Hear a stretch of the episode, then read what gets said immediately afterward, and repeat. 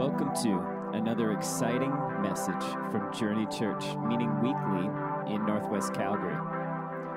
At Journey Church, we're encountering God and embracing people.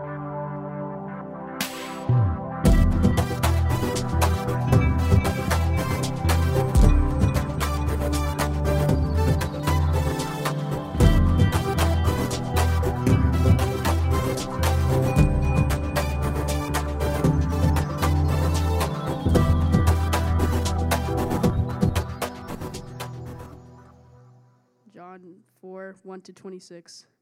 Now Jesus learned that the Pharisees had heard that he was gaining and baptizing more disciples than John, although in fact he was not Jesus who, who was Jesus was baptized, but his disciples. So he left Judea and went back once more to Galilee. Now he had to go through Samaria, so he came to a town in Samaria called Sychar. Near the plot of ground Jacob had given to his son Joseph, Joseph well was there. And Jesus, tired as he was from the journey, sat down by the well. It was about noon. When the Samaritan woman came to draw water, Jesus said to her, Will you give me a drink? His disciples had gone into the town to buy food. The Samaritan woman said to him, You are a Jew, and I am a Samaritan woman. How can you ask me for a drink? For Jews do not associate with Samaritans. Jesus answered her, If you knew the gift of God and who it is that asks you for a drink, you would have asked him, and he would have given you living water. Sir, the woman said, You have nothing to draw with, and the well is deep. Where can you get this living water? Are you greater than our father Jacob, who gave us this well and drank from it for himself, as did his sons and his flocks and herds? Jesus answered, Everyone who drinks this water will be thirsty again, but those who drink the water I give them will never thirst. Indeed, the water I give them will become in them a spring of water welling up to eternal life. The woman said to him, Sir, give me this water so that I won't get thirsty and have to keep coming here to draw water. He told her, Go call your husband and come back. I have no husband, she replied. Jesus said to her, You are right when you say you have no hus- husband. The fact is, you have five husbands, and the man you are now you now have is not your husband. What you have said is quite true. Sir, the woman said, I can see that you are a prophet. Our ancestors worshipped on this mountain, but you Jews claim that the place where we must worship is in Jerusalem. Woman, Jesus replied, Believe me, a time is coming when you will worship the Father neither on this mountain nor in Jerusalem. You Samaritans worship what you do not know. We worship what we do know, for salvation is from the Jews. Yet a time is coming and has now come when the true worshippers will worship the Father in the Spirit in truth, for they are the kind of worshippers the Father seeks. God is Spirit. His worshippers must worship in spirit and truth. The woman said, I know that Messiah, called Christ, is coming. When he comes, he will explain everything to us. Then Jesus declared, I am the one speaking to you. I am he, the word of the Lord. Thanks be to God. Yes. So last night I d- I didn't have a reader yet, and I was just kind of just began to pray, and it's like, wait, wait, wait, wait, wait, wait, Julian. And, and, the, and immediately the Lord put Julian on my heart, and I told him this privately this morning, and then I felt like the Lord say, say it in front of everybody, that God is pleased with you. God is pleased with you. Okay, you can go now. So um, there's a place in the Bible that we we hear about and we read about a lot, but truthfully, many of us don't know too much about this place, uh, and that place is Samaria.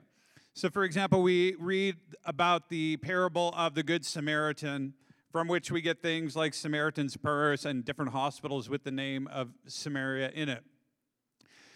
And normally, when we read stories like that, what we do is uh, we go through and we look at the, the characters and the character development within these stories. Uh, but important to reading the Bible well is also actually to notice place. And Samaria is, is one of those places. And in our text today, it actually says that Jesus had to go through Samaria. And we're not sure why Jesus had to go through Samaria. It, it's, it's possible just that he felt that the Spirit led him to go through Samaria, and therefore he had to go. We're not quite certain what the reason was that he had to go through Samaria. What we do know is that in this time period, uh, the Jews of Jesus' day would avoid going through Samaria. Why? Well, this is a bit of a, a complex and a, and a sad history. So we're told in First Kings that when the kingdom of Israel divided into two kingdoms, the northern kingdom and the southern kingdom, uh, that Samaria was the capital of the northern kingdom. And eventually, what happened was that uh, the whole area actually ended up being called Samaria. Well, in 721 BC, the Assyrians came in and they invaded Samaria. And what they did is they came in, they didn't come in and, and destroy everybody. Instead, they came in and, and they deported most of the people, but not all of the people. Uh, what we're told actually is that they deported the ruling class. So what that meant is that they went in and they took all like the wealthiest people and the people of influence and the people of skill, and they deported them and brought them to Assyria. Now, at the same time that they did that, they took other people who were foreigners and a, a few Assyrians as well, and probably the foreigners were people that they deported from other areas, and they took them to Samaria, and then they put them inside of Samaria. And so now you had this kind of mixed group of people. Well, what happened? So naturally, um, you had these people who began to fall in love and get married and have children. And this was all fine and good until the exile ended and the people who left Judea, these Jews ended up coming back and they began to despise the people in Samaria uh, because they had intermarried. Now, I, we would like to pretend that that kind of attitude and that kind of thinking is very far removed from us as Canadians. And in one way it is, and in another way it isn't. Uh, I was born in 78. In the 70s, just over uh, a little over 40% of Canadians disagreed with, with this kind of interracial marriage. Thankfully, today, we've moved beyond that, and there's almost unanimous uh, approval by millennials. And yet, within uh, the millennials, actually, it still makes it uh, into your literature. So, um, for those millennials who like you're like what is this thing he's talking about? It is like when draco malfoy called hermione a mudblood in in uh, in harry potter. Some, somebody's like phil is from the occult. He quoted harry potter. Uh, but the re- the reaction actually is in this fictional story is actually quite strong and um, they had a friend named Ron Weasley, and it said this uh, when they're beginning to explain what uh, she had been called. And he said, It's a disgusting thing to call someone, said Ron, wiping his sweaty brow with a shaking hand. Dirty blood. See, common blood. It's mad. And it is mad, it's madness. And this is exactly where the trouble began uh, for the Samaritans in terms of the, of the tensions. But the division wasn't merely racial and racist, uh, the division was religious as well. And so, part of what happened when these various cultures began to come together is that some of their beliefs ended up uh, changing as well. And, and, it wasn't the fact that they all of a sudden decided to trade their religion for another religion. It was like these different religious views kind of began to morph together. Um, it was very similar to Judaism, Samaritanism, and yet, while it was very similar, and we'll talk just a little bit about that in a second, um, it was also significantly different. So there's a scholar by the name of John Bowman, and, and he talks about, he does all these studies on Samaritan religion. And one of the things that he says, he said it was like a mix of Yahwehism, so like what the Jews believe, but also their former um, idolatries that they would get into. He said it was like kind of this religious mix that ended up happening. Uh, interestingly, the Samaritans ended up putting an immense value on the Torah or the Pentateuch or the books of Moses, which are the first five books of the Bible. But then they didn't have any regard for the other books of the Bible. So they focused only on these first five books, which, considering that they're called the books of Moses, it's not surprising that their main religious figure uh, was Moses. And in fact, they were awaiting a redeemer, a person they called the Taheb, who was going to come and to redeem them. And they viewed this person as someone like Moses, or maybe even Moses, who would be resurrected from the dead and who would come to their place of worship and would inevitably redeem them. So, what's fascinating actually is you go back, you can read that they had an established religion and established belief. And it sounded similar to Judaism, but it was different than Judaism. So here, here's a, an interesting example of some Samaritan theology for you. Um, it says, Let there be light. We've heard these words before, yes? Let there be light. And the light from which was the Holy Spirit, which he caused to rest in the loins of the prophets, and which he manifested in the image of our Lord Moses in the unseen world uh, and the seen. Okay, so what's fascinating here is the light that they're talking about, um, which was from the Holy Spirit, was regarded as the pre-existent Moses. And this is this is quite fascinating. So the more that I studied some time ago on the religious beliefs of the Samaritans, and the more that I saw that they had both this kind of like familiar thing with Judaism and yet this really unfamiliar thing with Judaism, the more I thought of, the, of many of the conversations that I've had uh, with some of my Muslim friends. Uh, there is a level of familiarity that we have with Muslims. So, for example, Jews, Christians, and Muslims all claim and are children of Abraham, right? Um, it's interesting, even Allah. Sometimes I hear uh, Christians say, "Well, we don't believe in Allah." Well, actually, Allah. Many Christians in other parts, it's it's just a different language for for the word God. Um, there's a, you have similarities even when it comes to Jesus. Um, I've talked about this during Advent of the virgin birth, um, of the second coming, uh, all these different types of things of, of Messiah, and yet meaning something really different from that. And what's fascinating too is when you begin to talk to Muslims and say, hey, well, you could both be talking about the same thing. Let's say Adam and Eve, for example. And I was doing this and having this dialogue back and forth, and then I realized, wait, wait, wait, wait we have all the same characters, but your story of Adam and Eve is different than our story of Adam and Eve. And so you have this level of similarity and yet this level of significant difference, right? Where there, we, there's no way we would say that they are uh, one and the same thing.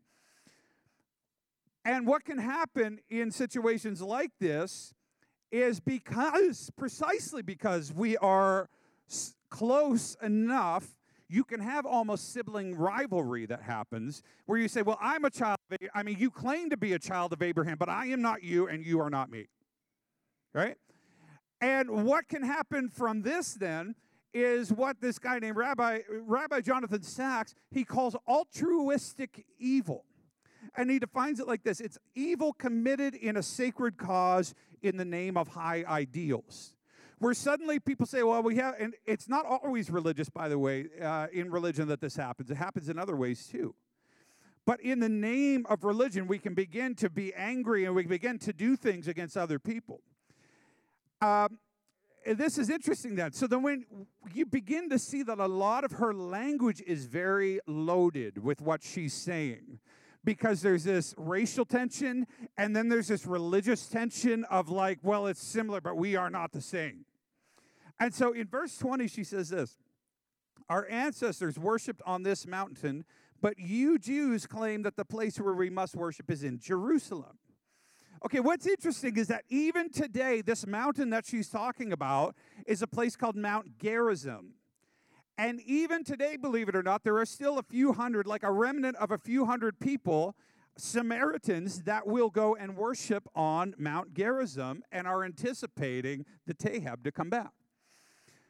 Um, but this is particularly loaded and particularly interesting because we're talking here in the time of Jesus and in 128 BC. Uh, a group of Jews had gone and they went to Shechem and they attacked Shechem and they went to Mount Gerizim and they went to their temple and they burned it to the ground. So you can imagine today in some of our the holy sites throughout the world, if somebody of an opposing religion went and burned that place to the ground, the type of animosity that would begin to exist between these two groups, right? And this is what's happening here. And in fact, there's escalating animosity. So she's asking this, and it is just, it's an absolutely loaded question. She's saying, like, who are you? What is your intention, and why are you asking these things of me? Now, we have racial division and racist division. We have religious division, but there's something else at play here, too. Notice what the woman says to Jesus. She says, You are a Jew, and I am a Samaritan woman. How can you ask me for a drink? For Jews do not associate with Samaritans. And in this one sentence, she talks about a double boundary that Jesus is, is, has just crossed. He's crossed this religious slash cultural boundary uh, of Samaritanism but he's also crossed a, a gender boundary with her. And, and we see this. There's a guy named Bob Eckelett. He says, as a Jewish man, Jesus is prohibited by religious norms from having any public contact with a woman or any contact with a Samaritan. So you know that you know that yellow tape that says "Do not cross." That tape, though not visible, is all over the place in this story. It, there's like the gender tape, there's the cultural tape, there's the religious, and, and so it is all over the place. And Jesus is respectfully breaking through each part of it. Now, the story actually gets more interesting. This is John 4. It gets more interesting when you place it next to John 3, like a lot of scholars do. In John 3, we read about a man named Nicodemus. Uh, you might recall Nicodemus is the guy that Jesus went to him and, and, and he said, You must be born again. And Nicodemus like, like, what am I going to enter back into my mother's womb again? I don't even. Is that even surgically possible? Like, I don't, I don't know what you're talking about, right? And so Jesus has this conversation with him, and and one of the things right in the very first verse about Nicodemus, it tells us that Nicodemus was a member of the Jewish ruling council. In other words, Nicodemus was a religious bigwig. He had the credentials and, and, he was he was an insider. But we're told an interesting thing. We're told that he came to Jesus at night. This is like cloak and veil kind of stuff. He doesn't want people to know that he's coming to Jesus. He doesn't want his religious buddies to see that he's coming to Jesus. So he comes at night, kind of cloak and veil, and comes to see Jesus. Now, when you put that next to the story of this woman, None of this is happening at night. It says it happens at noon. So, right in the middle of the day, Jesus is having this meeting uh, with, this, with this woman.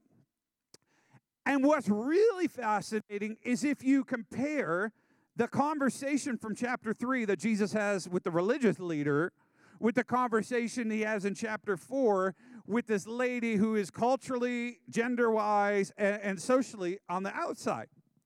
When Jesus talks with the religious leader, Nicodemus, uh, Nicodemus almost immediately fades into the background and the dialogue turns into a Jesus monologue, which actually, if you read many of Jesus' stories, most of it is monologue.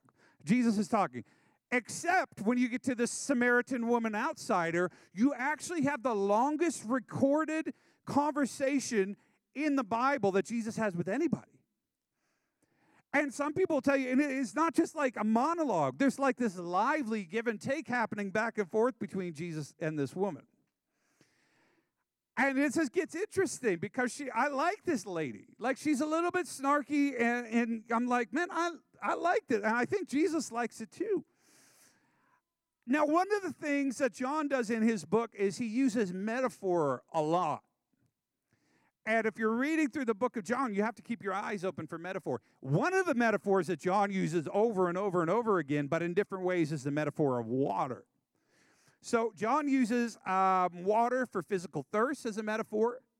He uses water for cleansing the body as a metaphor, and wild uh, water as childbirth as a metaphor. Now think about this. Last week we were in John chapter two, and we talked about water as cleansing for a metaphor, didn't we? Remember, uh, Jesus asked them to bring the cleansing water whereby they could cleanse themselves, and he would turn that into wine. So we see that. Then we see with Nicodemus that Jesus is using water and childbirth as a metaphor.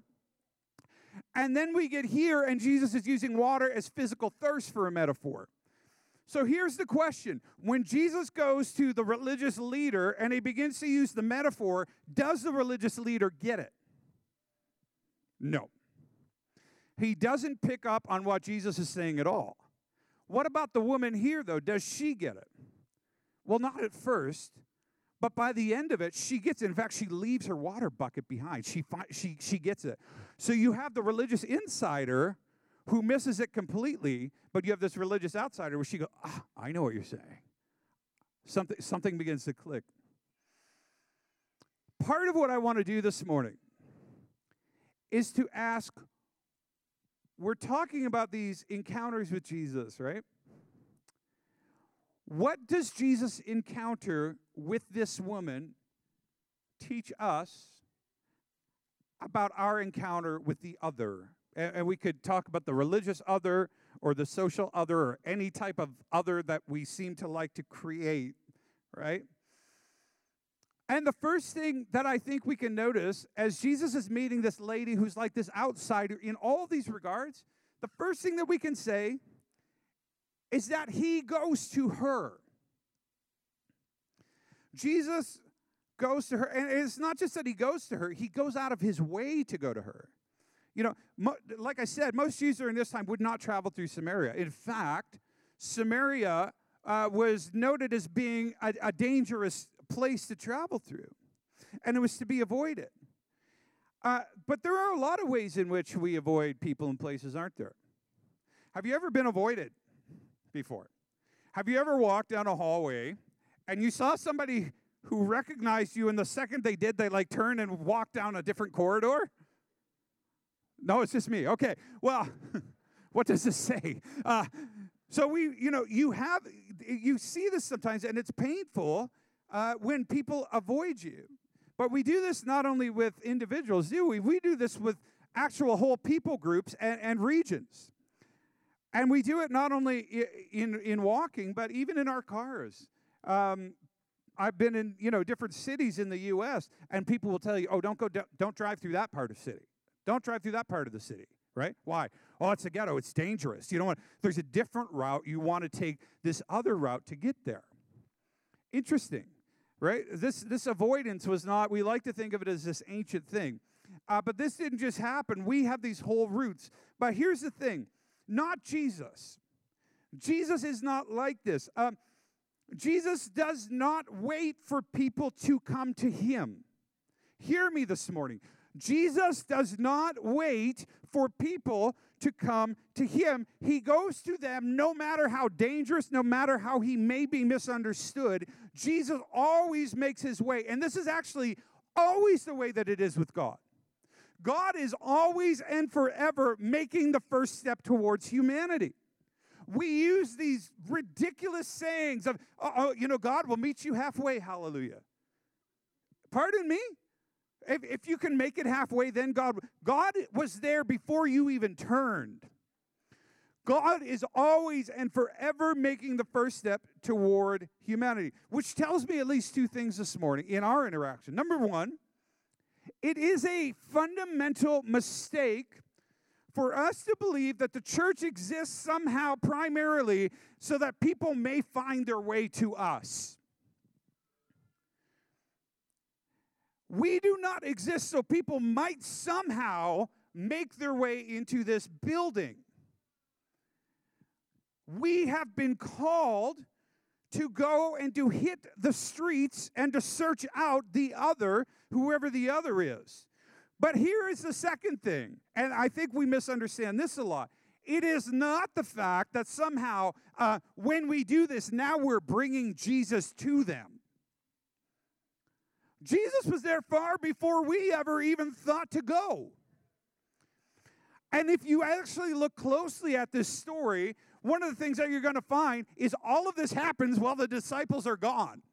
And the disciples end up coming back and showing up and being like, Jesus, what like what are you doing here? Right? And their mouths are dropped to the ground because they, they're shocked at the people that Jesus is interacting with. And a lot of times we think, oh, hallelujah, we are going to go and bring Jesus to the ghetto. We're going to go and bring Jesus to this community. We're going to go and bring Jesus overseas as if somehow Jesus is not there. He always makes the first step and we follow and we get, once we get over our shock, we can stand there and our job is simply to testify of the goodness of Jesus, what he's done for us, and what he's done for me, he can do for you too. This is, this, this is, is what Jesus did. Uh, here's a second thing to know is that Jesus is very respectful for this woman. Uh, Jesus is, is, very clear on recognizing the invisible barriers that are, are between them. Uh, when the woman says this to Jesus, this is interesting. She says, John 4 12, Are you greater than our father Jacob, who gave us the well and drank from it himself? As did also his sons and his flocks and his herds. What she is saying here is Have you come here to disrespect my culture and my religion and my heritage? And guess what? Jesus does not respond by saying, Well, actually, your religion is all mixed up. Does he? And you better get your doctrine straight. Uh, he does point out that salvation comes from the Jews but then he goes on to say, and, but there's a whole new thing happening. Everybody needs to recognize this at this moment. Uh, he doesn't go and tell her, you're an immoral woman, which, by the way, is something we've wanted to do with her for the past 500 years, but it's not in the text. He does not show up and say, You're, you're an immoral woman and you better get your life uh, straight. He doesn't try to convince her that his religion is better than her religion, right? Uh, this is not what Jesus does. We do this a lot of times. But if we do read the story of Nicodemus and then read this story, it should fill us with a great dose of humility in our interactions because it's often religious people, religious insiders, who are getting things wrong and are misunderstanding and misrepresenting God. So we should be very cautious and approach our, our conversation with others with humility. And here's the thing Jesus knew the boundaries, but he did not overcome them by mocking them, and he did not overcome them by exploiting them, but by moving past them with love. This is what Jesus, he comes and he moves past them with love. Uh, there's a story of Henry Nouwen. Uh, Henry Nouwen was a really an incredible spiritual writer and intellect, and he, mo- he moved to Toronto actually to work with people with disabilities. Um, Philip Yancey, another author, he he spent some time with him, and and uh, Nouwen ended up going to San Francisco, and this is before the days where we had um, good medication to help with the AIDS virus, when people w- would just suffer terrible deaths deaths from this, and and Nouwen went there and he began to interview these people and to minister with these people who were dying of AIDS. And he began to hear stories of addiction and stories of self harm and stories of promiscuity. And the Holy Spirit did something to him as he began to hear these stories. And he realized these are simply thirsty people. And they've went they've gone to the wrong places for the water. But their thirst is actually the same as, as everybody else. And the Holy Spirit began to do something in him. And he had this prayer that he began to pray, which I think is a prayer that we need to adopt for ourselves. He said, God, help me to see others not as my enemies or as ungodly, but rather as thirsty people. And give me the courage and compassion to offer your living water, which alone quenches deep thirst. When Jesus met with the other, the religious other, uh, whatever other you want to put in here, he didn't come and offer moral, cultural, or theological superiority, even though he is the king of the entire universe. What Jesus offered was water to a thirsty woman. He began by asking her for water, but by the end, he, he, he was offering her water, right? But the water that he was offering was not merely from, from this well that they were at, it was water from heaven that can actually quench the thirst of every one of us today. Now, lest we judge those who are trying to find the water in the wrong way, may I remind us all today that this water would eventually flow from the side of Christ, which was broken open for all of our transgressions. So we are to let people know where to find this water, but never from a place of imagined superiority. Gordon Lathrop once said that I quoted this at, at the convergence on Thursday. I love, I, I, and I will quote it again, I'm sure. He said, The authority of the preacher should be seen simply as the awesome authority of one beggar giving other beggars bread in a hungry world. But not just preachers. This is all of us. You have been given the authority of the kingdom of heaven, but your authority is as one beggar giving another beggar water in a world that is thirsty for it. This is the authority that we have in Jesus' name. We are beggars who give other beggars water in a thirsty world. So, to minister in the Jesus way, it means that we break down these barriers that divide us from other people. And, and this, is, this is what Jesus did with this woman. He began to tear down the walls that divided them because of race and because of religion and because uh, of gender. You know, just yesterday, I, I saw somebody on, on Facebook, sweet Jesus, help me, that that began to say, you know, oh, if Islam is a Christian, if Islam is such a peaceful religion, well, what about blah blah blah blah? And they're going on. Listen, if your hand causes you to sin, cut it off. And if Facebook causes you to sin, shut it off. Facebook is one of the biggest distractions for the people of God right now to get involved in this brutal rhetoric of division. But here's the thing we are people of the cross. That, yeah, that, that didn't have too, too big of an amen. Maybe you know what it means. We are people of the cross. And Paul tells us about the cross and what it accomplishes. Listen to this Ephesians 2. For he himself, Jesus, is our peace, who has made the two one and destroyed the barrier, the dividing wall of hostility, by setting it aside in his flesh, the law with its commandments and regulations. Now, listen to this. His purpose was to create in himself one new humanity out of the two, thus making what? Peace and in one body to reconcile them both to God through the cross, by which he put to death their hostility. He came and preached peace to those who were far away and peace to those who were near. For through him we have we both have access to the Father by one Spirit. Is he speaking of Jews and Gentiles? Yes.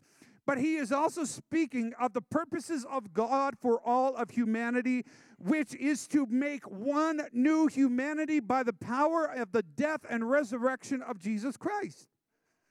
We therefore must not be a people who build walls of separation, but we must, if we are people of the cross, be people who will tear down walls of separation in Jesus' name and in the Jesus way. So Jesus brings dignity to this woman and he empowers this woman. She becomes our first ever evangelist. Now, I love this because most of the time, uh, when somebody comes like to Jesus and we're like, hey, man, we are excited for you to go and share the good news of Jesus Christ. If you just go to these 22 classes and learn our 972 points, you're good. Listen, this woman does not quote like a creed. Here is her confession of faith. You ready for it? Come and meet the man who told me anything, everything I ever did. Period.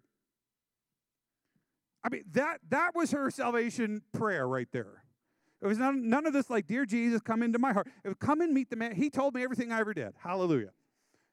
And but somehow by the Spirit of God, she goes out and she becomes our prime example of an evangelist which, by the way, our, our first theologian was a woman, Hagar in the Old Testament. Our first evangelist was a woman in the New Testament.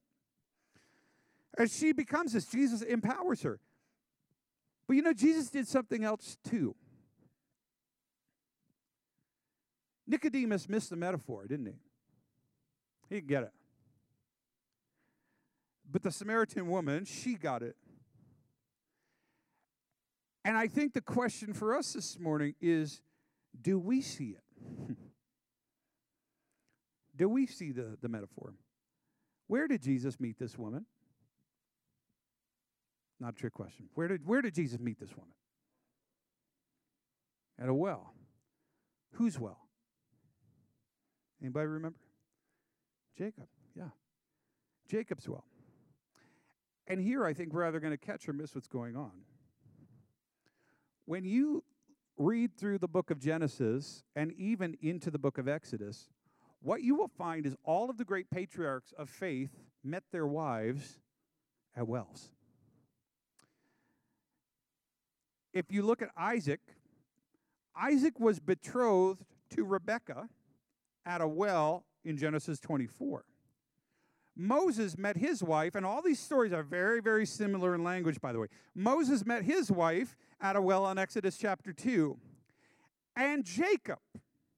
Jacob saw Rachel at a distance, and what did he do? He went to the well and he saw the thing, and he's trying to impress her, and he removes the barrier from the water, and he goes and he kisses her, and he begins to weep because he looks at her, he says, She is the one. She is the one that I want. And what I want to suggest to you this morning is that this story is nothing short of a betrothal narrative, which is why Jesus is asking her about her husbands. Now, we like to read this and say, oh, this woman, she was an immoral woman. She liked to run from man to man to man. No. In this time period, and in ours for some people, women were treated as property which could be used and then discarded at will. Like you could read laws about people being able to divorce their wives over burnt toast. And so, what was happening is that this woman, she was used and then discarded, used and discarded, used and discarded, used and discarded. And then Jesus shows up like Jacob and he removes the barrier to the water for her and he says, I choose you. But it gets better. Theologian Chris Green, he talks about like, he said, Jesus, like Jacob, encounters this woman as his bride to be. But unlike Rachel, do you remember this story? Unlike Rachel, who was a beauty, this woman is conventionally undesirable. She is more like Rachel's sister, Leah. She is a Samaritan. She has had five husbands. Do you remember the story? Jacob thinks he's marrying the one sister, and he ends up marrying the other sister, which is probably tells us something about alcohol. But he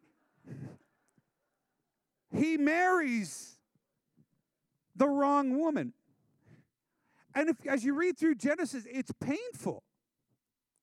They refer to her as weak eyes, in other words, like not good looking, and, and, and she's always trying to impress him. Like maybe if I could just have another baby, now he's going to love me. Now he's going to love me. But he always says, "No, no, no. You know, I have no use. I have no use for you. Rachel's the one that I want. Even I know I married you, but Jesus is like the new Jacob, except he does not show up and just try to find the Rachel. He actually goes to the discarded people in our society, Leah's like you and I, and he goes to the Leahs, which everybody else is overlooking. He says, I choose you. I want to be betrothed to you. So Jesus was figuratively betrothed to this woman. Now, I guess we should ask what betrothal, well, this is not a word we use a lot, is it? Uh, betrothal is not marriage, but it leads to it. Uh, betrothal was a covenant that was made between a man and a woman. And it was like an engagement, but it was stronger than an engagement. And what would happen was when there was a betrothal, uh, there would be a celebration, and then the man would go away and what he would do is prepare a place. He would prepare a home so that when the day of the wedding feast came, they would be together and a place would be prepared, and he would take the, his bride back to live in the home that he had prepared. John uses lang- betrothal language throughout John. Listen to this, John 14, 3. Jesus says, If I go and prepare a place for you, this is betrothal language right here. I will come back at the wedding feast and take you to be with me that you may also be where I am. Here is the thing we are living in the betrothal period. The church is called the bride of Christ, and we are living in, in this betrothal period. Jesus has called a bride, a bunch of Leahs like you and I,